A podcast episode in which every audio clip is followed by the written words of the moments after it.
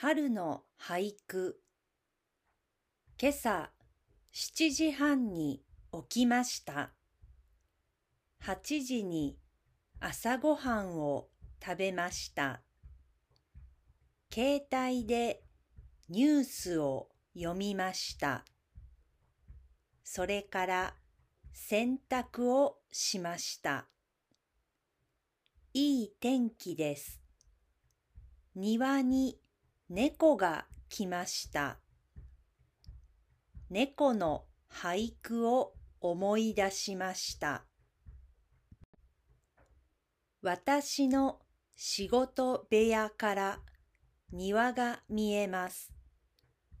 庭に来る猫をいつも窓から見ています。庭に物置があります。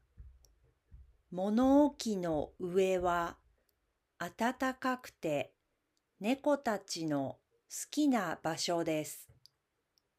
今日は白と黒のブチ猫が寝ていました。寝て起きて大あくびして猫の恋。春雨や猫に踊りを教える子。これは春の俳句です。俳句には季節の言葉、季語があります。猫の恋や猫の子は俳句の世界では春の季語です。雪の日やこたつの上に眠る猫。こちらはこたつ猫。こたつは冬の季語だから冬の俳句です。俳句の季語には動物や植物がよく使われています。